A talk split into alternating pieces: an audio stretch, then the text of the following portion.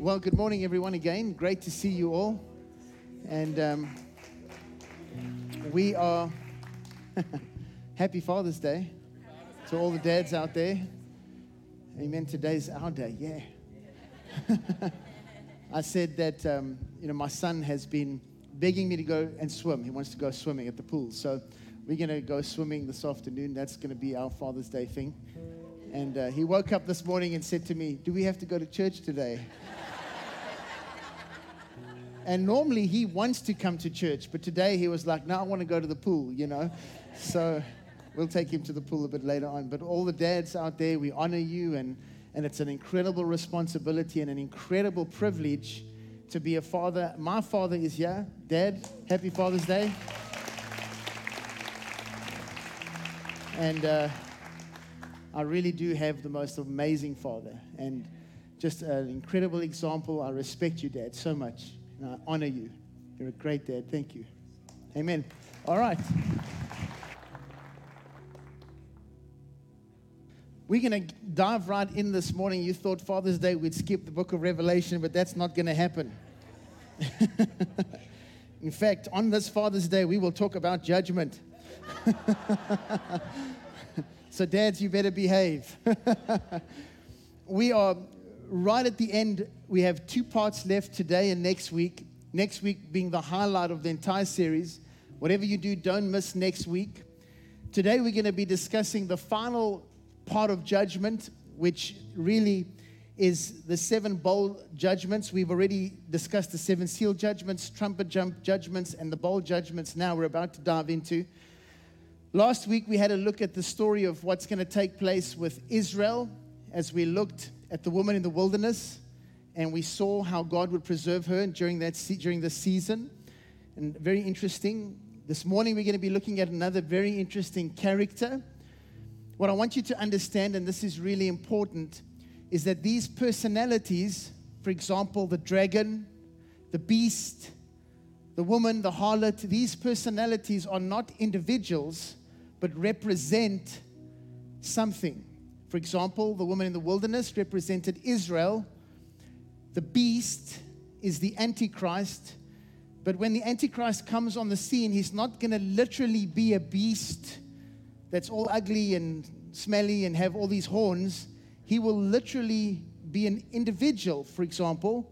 And for example, in the case of the woman in the wilderness, we talk about Israel but they symbolize things, and that's how we know who they are and what they like. For example, the beast has a nature like a beast, a character like a beast, and he will operate as an evil beast. Does that make sense?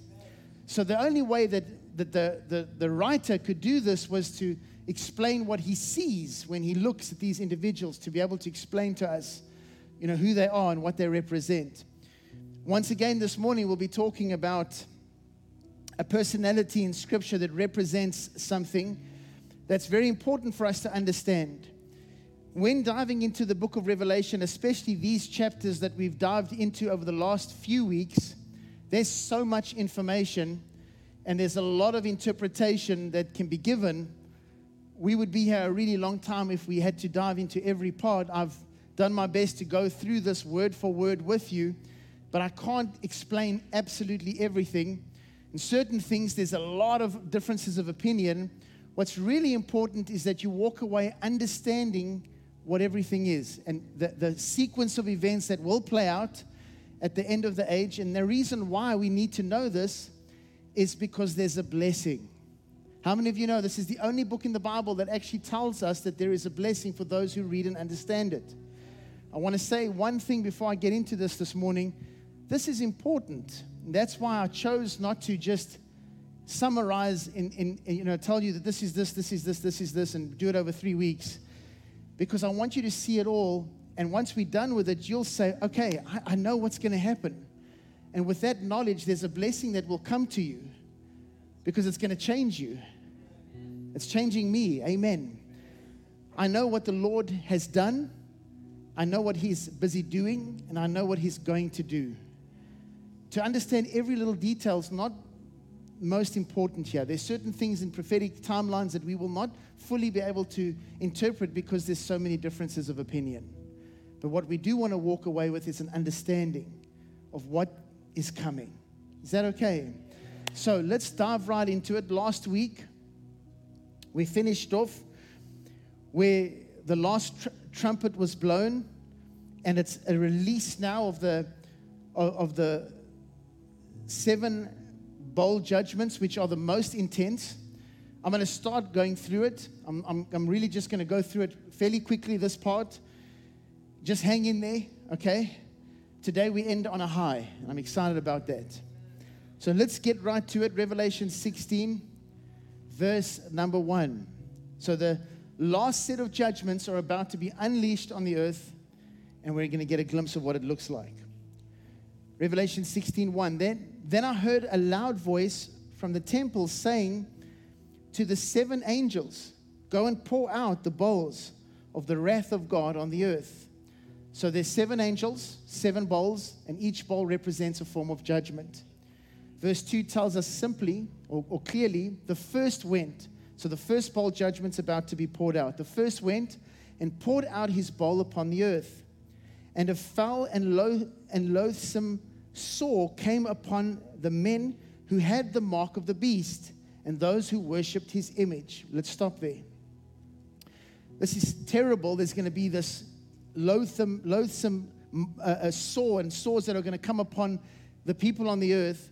One thing that encourages me about this is it separates the peoples on the earth. It clearly tells us that these that are about to be judged in this way are those that have accepted the mark of the beast and are those that worship his image. So, in other words, if there are believers on the earth, we know there will be, whether it's those that, that got saved during the tribulation period or even the Christians that went through it. As I've explained, I'm not going to go into that this morning. The fact is, this is coming upon those who took the mark. Now, I did speak about the mark last week. I want to say one quick thing about that. The Bible clearly tells us that the mark of the beast, once you get the mark, you'll be able to buy and sell goods. You'll be able to continue to really live as we kind of know it. Don't think that it's necessarily a tattoo. In, in, in, in Europe right now, in nations like Sweden, there are businesses that implant a small microchip into your hand. And I've literally seen this with my own eyes. And they go and they pay for things with the microchip. It has their identity and everything on it. They get charged that way. The technology is already out there for something like this. We've also seen with vaccines and all kinds of different things that's happening on the planet. No question, the reality of this is becoming alarmingly increasing as we go on. So, that's going to take place. Now, I've said that because I want you to understand that this judgment really, even though there will be believers on the earth, it's taking place on those that are unrighteous. And it is going to be intense. So let's get right into it. Verse number three. The second angel poured out his bowl on the sea, and it became blood as of a dead man, and every living creature in the sea died. So the second bowl is a bowl that gets poured out, and every creature dies in the ocean. I would imagine that that's why it's full of blood. Not a third, not a portion like earlier judgments, but here we're talking about every creature in the ocean will be dead. Verse number four. Then the third angel poured out his bowl on the rivers and springs of water, and they became blood. So I'm imagining that it's literally what you saw in the second bowl is taking place in the third bowl, except now it's not the ocean, it's rivers and, and springs of water. So any form of, of water, everything's dying and it's becoming filled with blood. Pretty, pretty bad.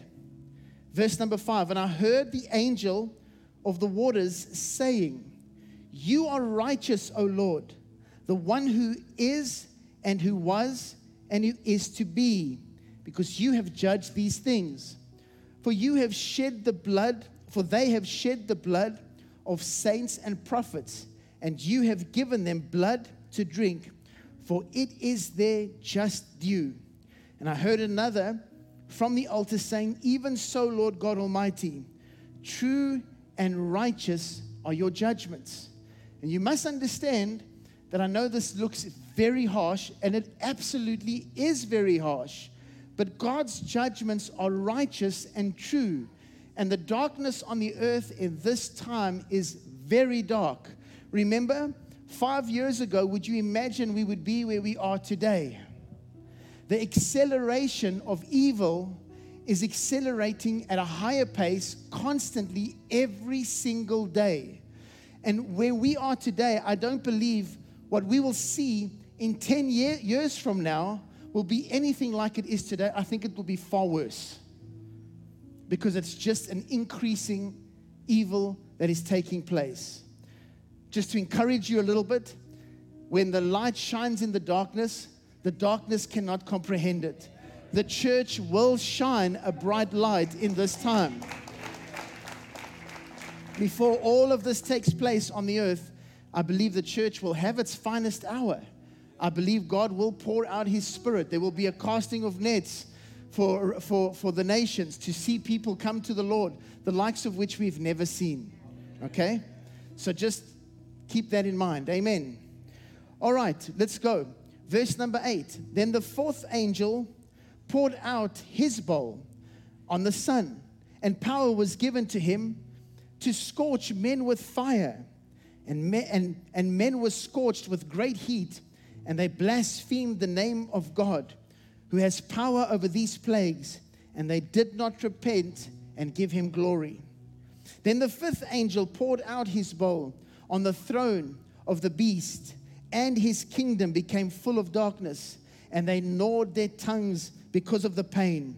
The blessed, they blasphemed the God of heaven because of their pains and their sores and did not repent of their deeds. So now we see we're about to go to the sixth in verse 12. The sixth angel, these really speak for themselves. I'm not going to explain them. Verse 12 Then the sixth angel poured out his bowl on the great river Euphrates. Now listen to this. And its water was dried up so that the way of the kings from the east might be prepared what you must understand is as these bowls are playing out, this is all leading towards this, the return of the Lord. He's going to come back and he's going to have a final battle of the Battle of Armageddon, which will take place. Everything is being prepared for that moment. Judgment is busy being poured out.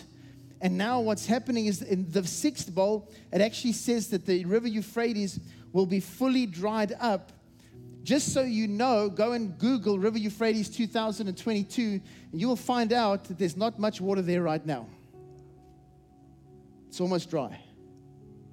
It's busy being dried up right now. Now, there are portions of it there is, where there is still water, but there are portions of it that are fully dried up. It's never been like this before. So you can go and research that for yourself. We are definitely heading closer and closer. And obviously, where it will fully dry up will be at the end but most certainly we are heading in that direction. It says that the armies of the east will come from that area. So there are nations from, from, the, from the east that will travel down that route to get to the battle of Armageddon, where, where, where the, the Lord will take on the armies of the world. Can you believe that? All right. Verse 13. And I saw three unclean spirits like frogs coming out of the mouth of the dragon. The dragon is Satan. Out of the mouth of the beast, that is the Antichrist. And out of the mouth of the false prophet, that speaks for itself. For they are spirits of demons. What are these frogs? The Bible tells us they're demonic spirits. They are spirits of demons performing signs which go out to the kings of the earth and of the whole world to gather them to the battle of that great day uh, of God Almighty. And then the Lord speaks Behold, I'm coming as a thief. Blessed is he who watches and keeps his garments, lest he walk naked and they see his shame. And they gathered together in the place called in Hebrew Armageddon. So now it's set you up and showed us, it set us up and showed us everything that's taken place in these judgments has all led to this battle of Armageddon.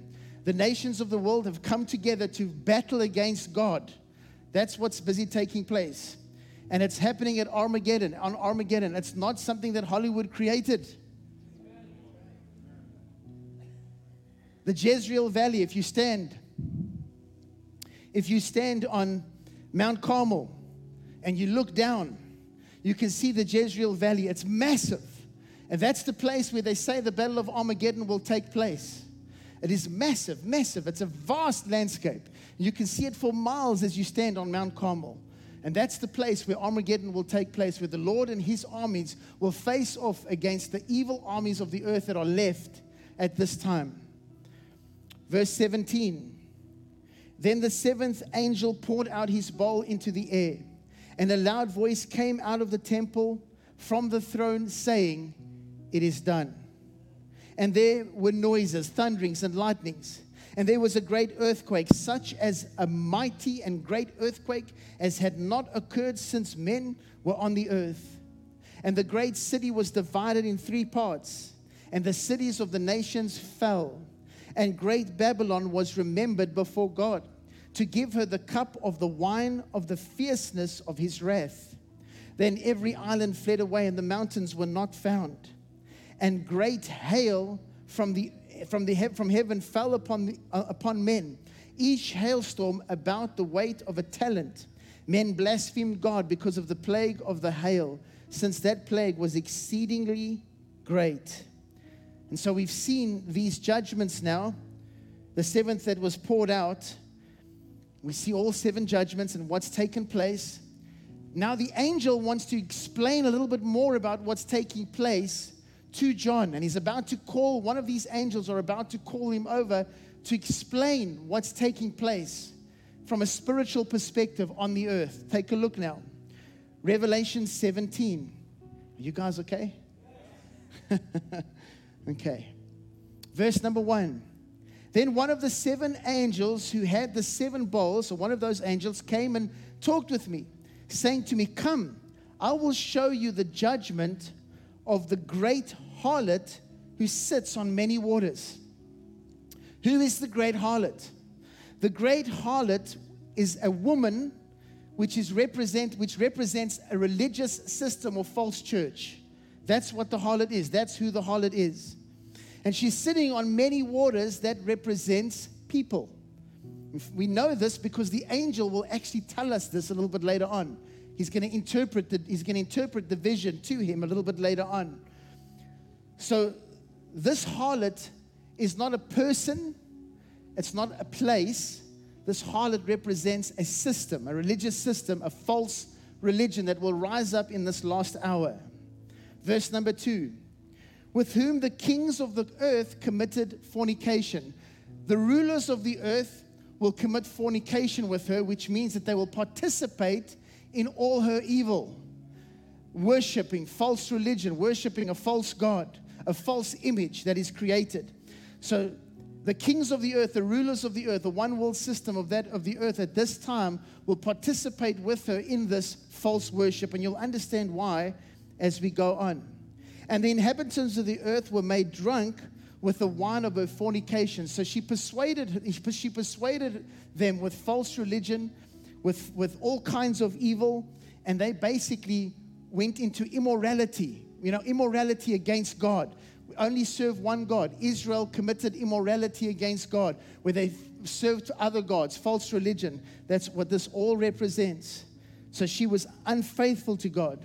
Verse number three. So he carried me away in the spirit into the wilderness. And I saw a woman sitting on a scarlet beast, which, which was full of names of blasphemy, having seven heads and ten horns. So once again, we see now that she is sitting on a beast. The beast has 10 horns, uh, uh, has seven heads and 10 horns. This represents her influence over the one world system, over the one world government. She has influence over them. Are you all with me? Now, we know that this represents religion because of this next verse, verse 4.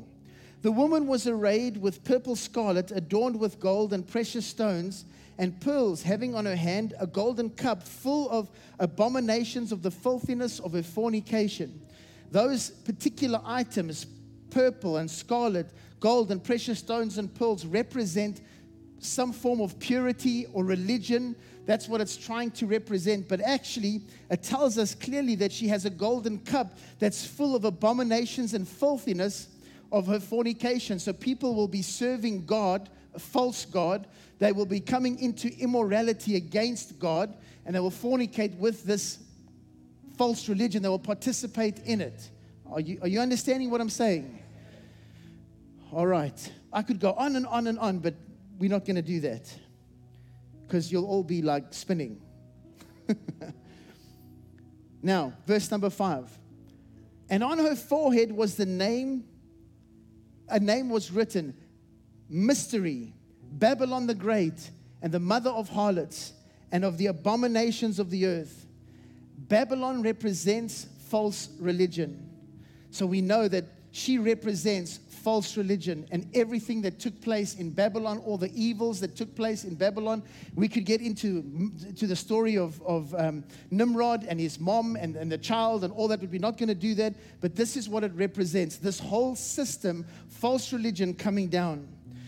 Verse number six. Now, this is where it gets fairly interesting. I saw a woman drunk with the blood of the saints and with the blood of the martyrs of Jesus. And when I saw her, I marveled with great amazement. Now, many people have speculated many things here. What we know for sure is that she's basically, it represents the blood of martyrs. So she's drunk with the blood of martyrs, martyrs because many have been killed by her, by this religion, that are true worshippers of God. And we know through the tribulation period that there will be martyrs, those that will be killed. And that's because this false religion will be the one world government, one world religion at that time, and everything that stands against that will be executed and killed. Some tie this and link this to early Rome and the original, the early Catholic Church, where many Christians were martyred and killed. Many were killed. So they link it together and try and say that, that it's a, a resurgence of, the, of, that, of that again taking place. I don't think we should go there. We don't know. Is that okay? There are a lot of people that are very dogmatic about this. They're very strong in, in their belief of exactly what nations are represented and stuff. Listen, the Bible says don't add to it. I don't want to add stuff that I'm not positive about. Is that okay? There are certain things in this that I know for sure. For example, I can tell you now that the Pope is not the Antichrist. Some of you thought he was, he's not. Sorry to disappoint you, okay? He's definitely not because you must understand that the beast is ridden by this false religion. So it's not it's not it's not the antichrist. Are you with me? All right. Now let's continue. Verse number 7. But the angel said to me, Why did you marvel? I will tell you the mystery of the woman and of the beast that carries her, which has the seven heads and ten horns, representing the, the system, the world system. The beast that you saw was and is not, and will ascend out of the bottomless pit and go to perdition. And those who dwell on the earth will marvel, whose names are not written in the book of life from the foundation of the world. When they see the beast that was, and is not and yet is. Now, again, the, the way this is written sort of suggests that when the beast, when the Antichrist is wounded, and he basically, some suggest, dies or has some form of supernatural miracle, that everyone will marvel. And because of that, that's why many will follow this and believe that this is true religion or the truth. Does that make sense? Verse number nine. Here is the mind which has wisdom. The seven heads are seven mountains on which the woman sits. Verse 10 There are also seven kings. Five have fallen, one is, and the other has not yet come. And when he comes, he must continue a short time. The beast that was and is not is himself also the eighth, and is of the seven, and is going to perdition. Verse 12 The ten horns which you saw are ten kings who have received no kingdom as yet, but they shall receive, they, they receive authority for one hour as kings with the beast. These are the one mind, and they will give their power and authority to the beast. These will make war with the Lamb, and the Lamb will overcome them. For he is Lord of lords and King of kings and those who are with him are called, chosen, and faithful. Can you say amen? So you can see, amen, that this whole system, including this false religion, will all try to come up against the Lord Jesus Christ, but it won't, won't work out very good for them. There is something interesting, though, that's about to take place. Watch this. Then he said to me, The waters which you saw, the waters which the harlot sits on, these are peoples, multitudes, nations, and tongues. You see, there's the self interpretation. And the ten horns which you saw on the beast, these will hate the harlot, make her desolate and naked, eat her flesh, and burn her with fire. Let's stop there. A minute ago, it's saying that she's influencing them. The next minute, it says that they hate her. Why? Because we believe at the midpoint of the tribulation, what will happen is they will basically turn on her to kill her because they want her. Because what, what will end up happening, and the Bible's going to tell us this clearly in a moment, is that they want worship directly to go to Satan. So instead of religion being the, the cover, it will become plain. And the Antichrist and Satan will be worshiped. Can you believe this? And this is what's going to happen. So they will turn on her, and this false religion will be destroyed. And basically, we will have straight worship of the Antichrist because he's now like a God, like, like a false Christ. Are you with me? So it says in verse number 17, watch this now. For God has put it into their hearts to fulfill his purpose. So God is the one who puts in their hearts to kill her. God has done this in the past before with kings and rulers that are not of his own. And to give their kingdoms to the beast until the word of God is fulfilled. Because now it's basically going to become a straight battle between the kingdom of Satan and the kingdom of God. And there will be nothing in between anymore. It will be clear and the divide will be obvious and plain for all to see. That at that moment, there's no more cover, there's no more screen, there's no more pretense. It will be the kingdom of Satan, the false prophet, the beast, and it will, the false prophet and the antichrist, and it will be the kingdom of God on the other side. It will be plain to see. God causes these kings, these rulers of the earth, to kill her so that all can see that this is the truth. There's a straight divide between God and Satan.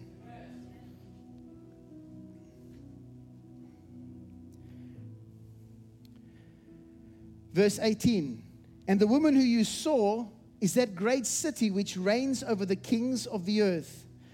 Most scholars agree, most agree that this refers to Babylon. Now, verse 18, there's a bit of a shift because what happens is we're talking specifically in 17 about a system, a religious system or false religion.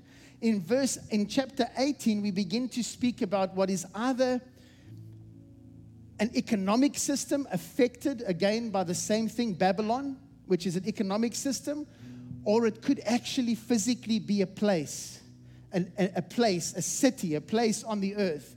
It's one of the two at this point. But in 17, we're talking primarily about a religious system. And now in 18, it shifts to an actual place that's going to get destroyed. Are you with me? All right. Are you guys okay? Don't worry, it's going to get easier from, from now. Well, somewhere now. Verse number one. And these things I saw, after these things, I saw another angel coming down from heaven, having great authority, and the earth was illuminated with his glory. And he cried mightily with a loud voice, saying, Babylon the Great is fallen, is fallen, and has become a dwelling place of demons, a prison for every foul spirit, and a cage for every unclean and hated bird. For all the nations have drunk of the wine of the wrath of her fornication, and the kings of the earth have committed fornication with her, and the merchants of the earth have become rich through the abundance of her luxury. And I heard another voice from heaven saying, Come out of her, my people, lest you share in her sins and lest you receive her plagues. For her sins have reached the heavens, and God has remembered her iniquities. Render to her just as she rendered to you, and repay her double according to her works. In the cup which she has mixed, mix double for her. In the measure that she glorified herself and lived luxuriously, in the same measure give her torment and sorrow. For she says in her heart, I sit as a queen and am no widow and, and will not see sorrow. Therefore, her plagues will come in one day death and mourning and famine, and she will be utterly burned with fire. For strong is the Lord God who judges her. Now, look at who gets affected by this judgment coming on the earth. The kings of the earth who committed fornication and lived luxuriously with her will weep and lament for her, for they will see the smoke of her burning. That's why they speak of this place as a place. Some people believe it could be New York City. Some people could believe it could be some city in the east. Some people could believe it could be a place in, in Europe that actually physically will burn down and affect trade throughout the entire planet. Verse number 10 standing in a distance for fear of her torment, saying, Alas, alas, the great city of Babylon that might cry, for in one hour your judgment has come, and the merchants of the earth will weep and mourn over her, for no one buys their merchandise anymore. Merchandise of gold and silver, precious stones, pearls, fine linen and purple, silk and scarlet, and every kind of citron wood, every kind of object of ivory, every kind of object of most precious wood, bronze, iron, and marble, and cinnamon and incense and fragrant oil and frankincense, wine and oil, fine flour and wheat, cattle and sheep, horses and chariots, and the bodies of the souls of men. The fruit of your soul longed for has gone from you, and all the things which are rich and splendor have gone from you, and you shall find them no more at all. I really believe that there's, a, there's, there's a, such an intense inscription or description of all the different types of trade that will be affected. In other words, everything will completely collapse, everything will be utterly destroyed. Verse number 15 the merchants of these things who became rich by her will stand at a distance for fear of her torment, weeping and wailing, and say, Alas, alas, that great city that was clothed in fine linen, purple and scarlet, and adorned with gold and precious stones and pearls. For in one hour such great riches has come to nothing. Every shipmaster, all who traveled by ship, sailors, and many trade on the sea stood at a distance and cried out when they saw the smoke of her burning, saying, what is like this great city? So everything's come to nothing. The false religion, the, the, the false religion has, has collapsed, and at the same time, it was also affected. It also affected all the trade on the earth, all the, the, the economy of the earth, and all of this has also come to nothing, which is all linked to Babylon. And there's no question about that. Verse 19. They threw dust on their heads and cried out, weeping and wailing, and saying, Alas, alas, that great city in which all who had ships on the sea became rich by her wealth, for in one hour she's made desolate. Now, watch verse 20. Rejoice over her, O heaven, and you, apost- you holy apostles and prophets, for God has avenged you on her. Then a mighty angel took up a stone like a great millstone and threw it into the sea saying, Thus with violence the great city Babylon shall be thrown down and shall not be found anymore. The sounds of harpists, musicians, flutes, trumpeters shall not be heard in you anymore. No craftsman of any craft shall be found in you anymore, and the sound of a millstone shall not be heard in you anymore.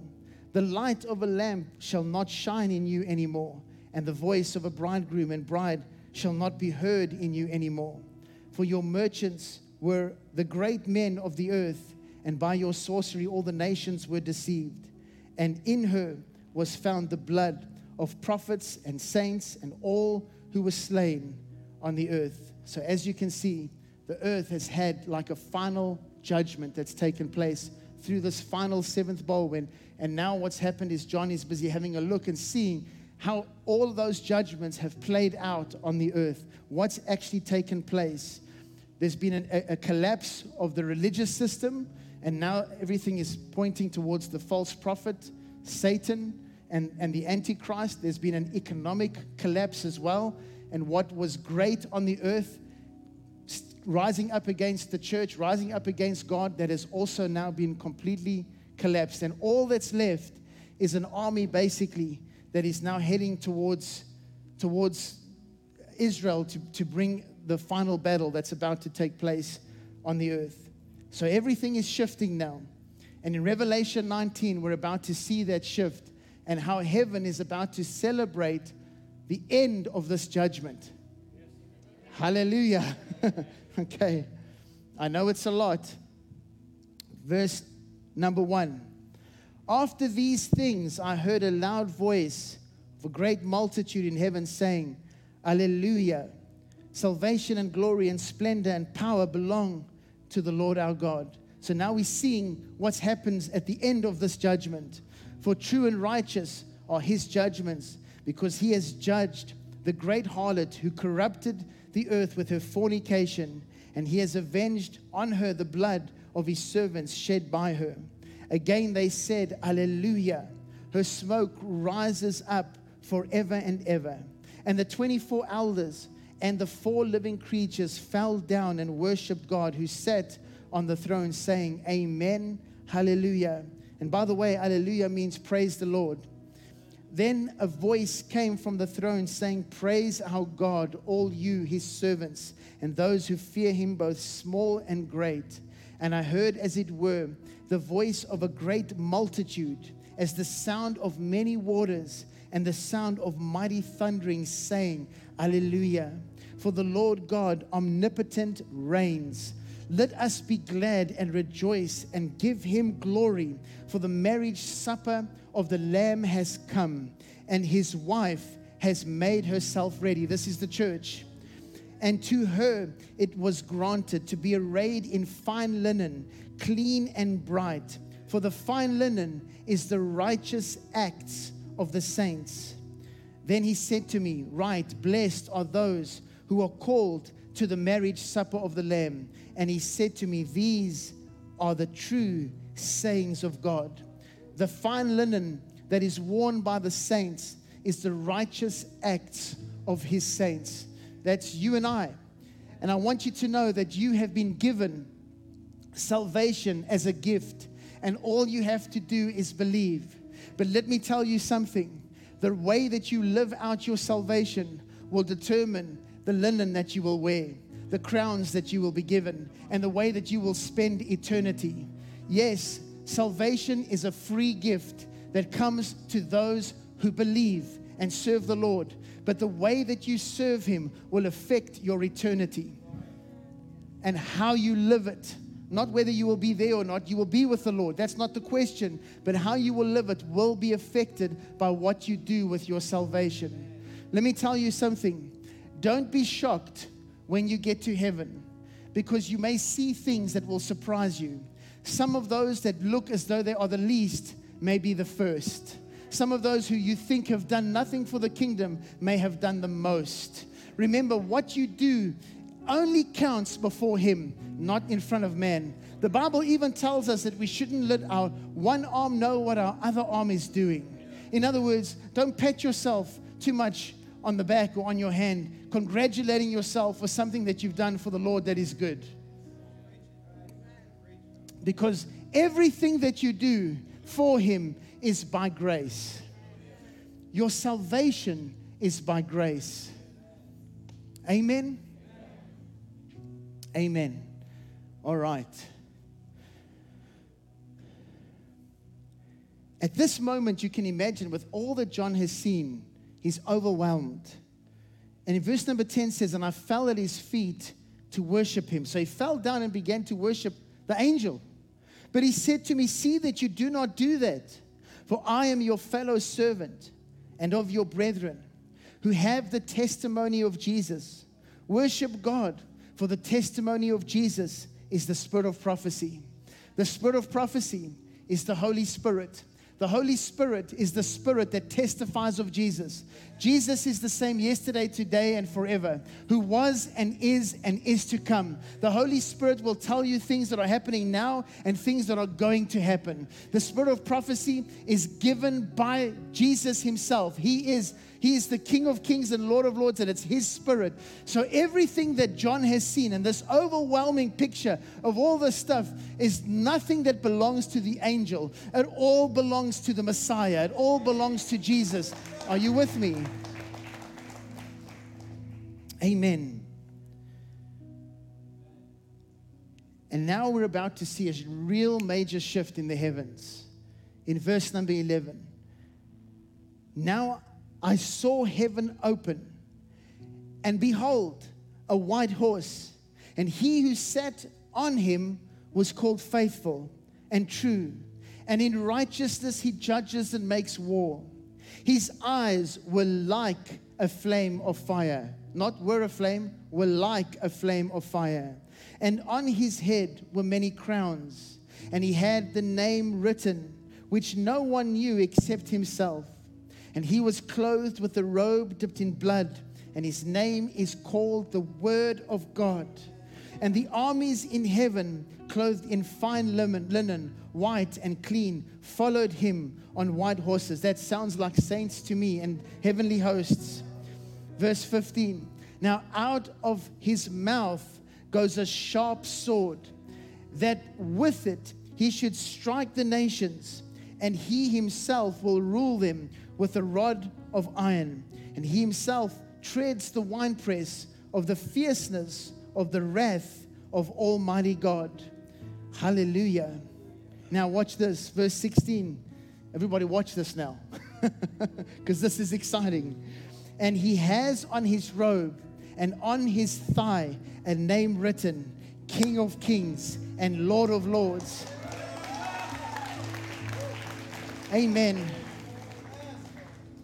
Then I saw an angel standing in the sun, and he cried with a loud voice, saying to all the birds that fly in the midst of heaven, Come and come and gather together for the supper of the great God, that you may eat the flesh of kings and the flesh of captains, the flesh of mighty men, the flesh of horses and of those who sit on them, and the flesh of all peoples, free and slave, both small and great.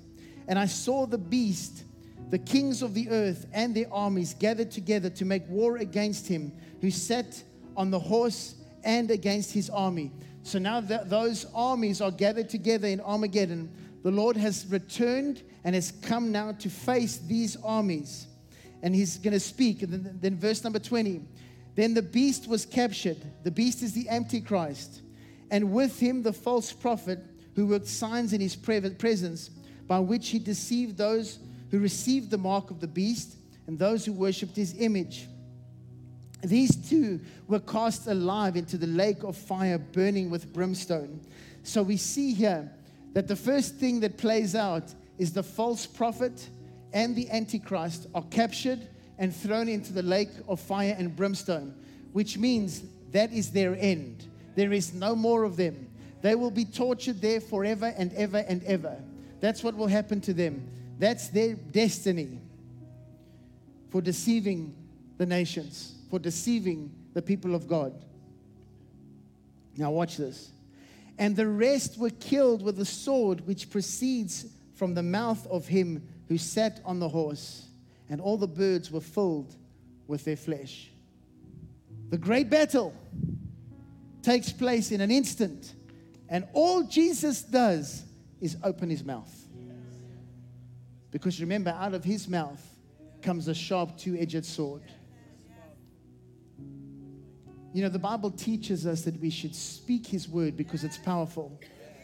But in that moment where all the veils have been lifted and the King of Kings is standing on the earth and everybody knows who he is, and he speaks a word, let me tell you, that word has so much power that it literally annihilates that army. Just like that.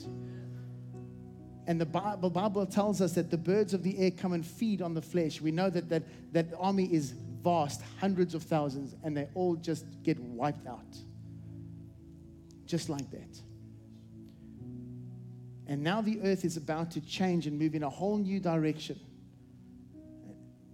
But you're going to have to wait for next week to hear about that.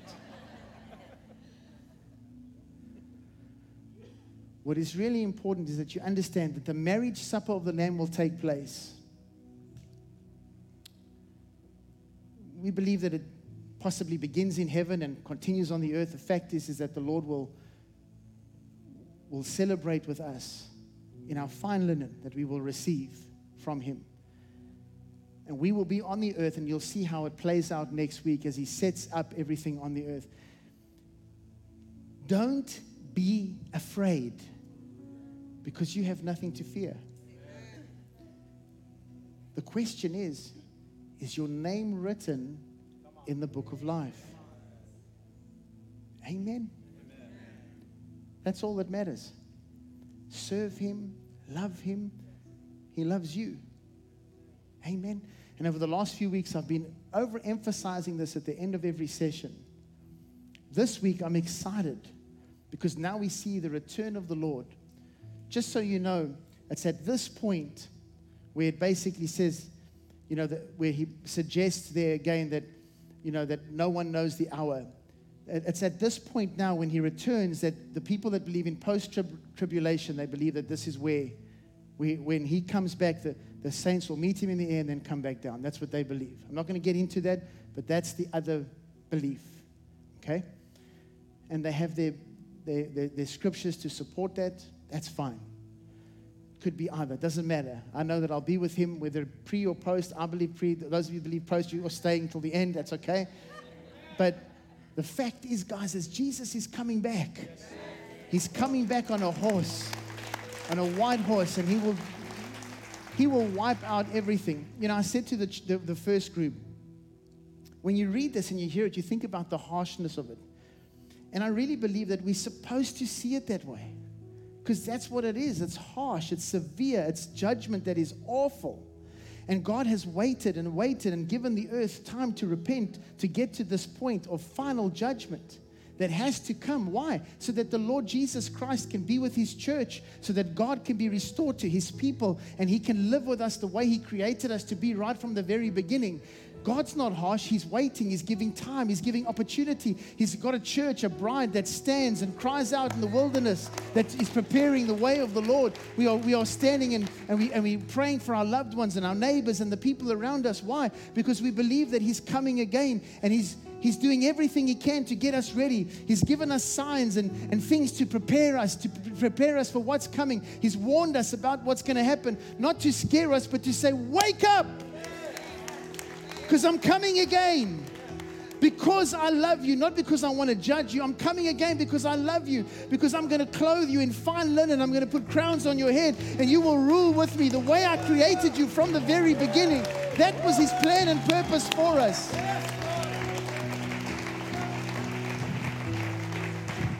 Amen.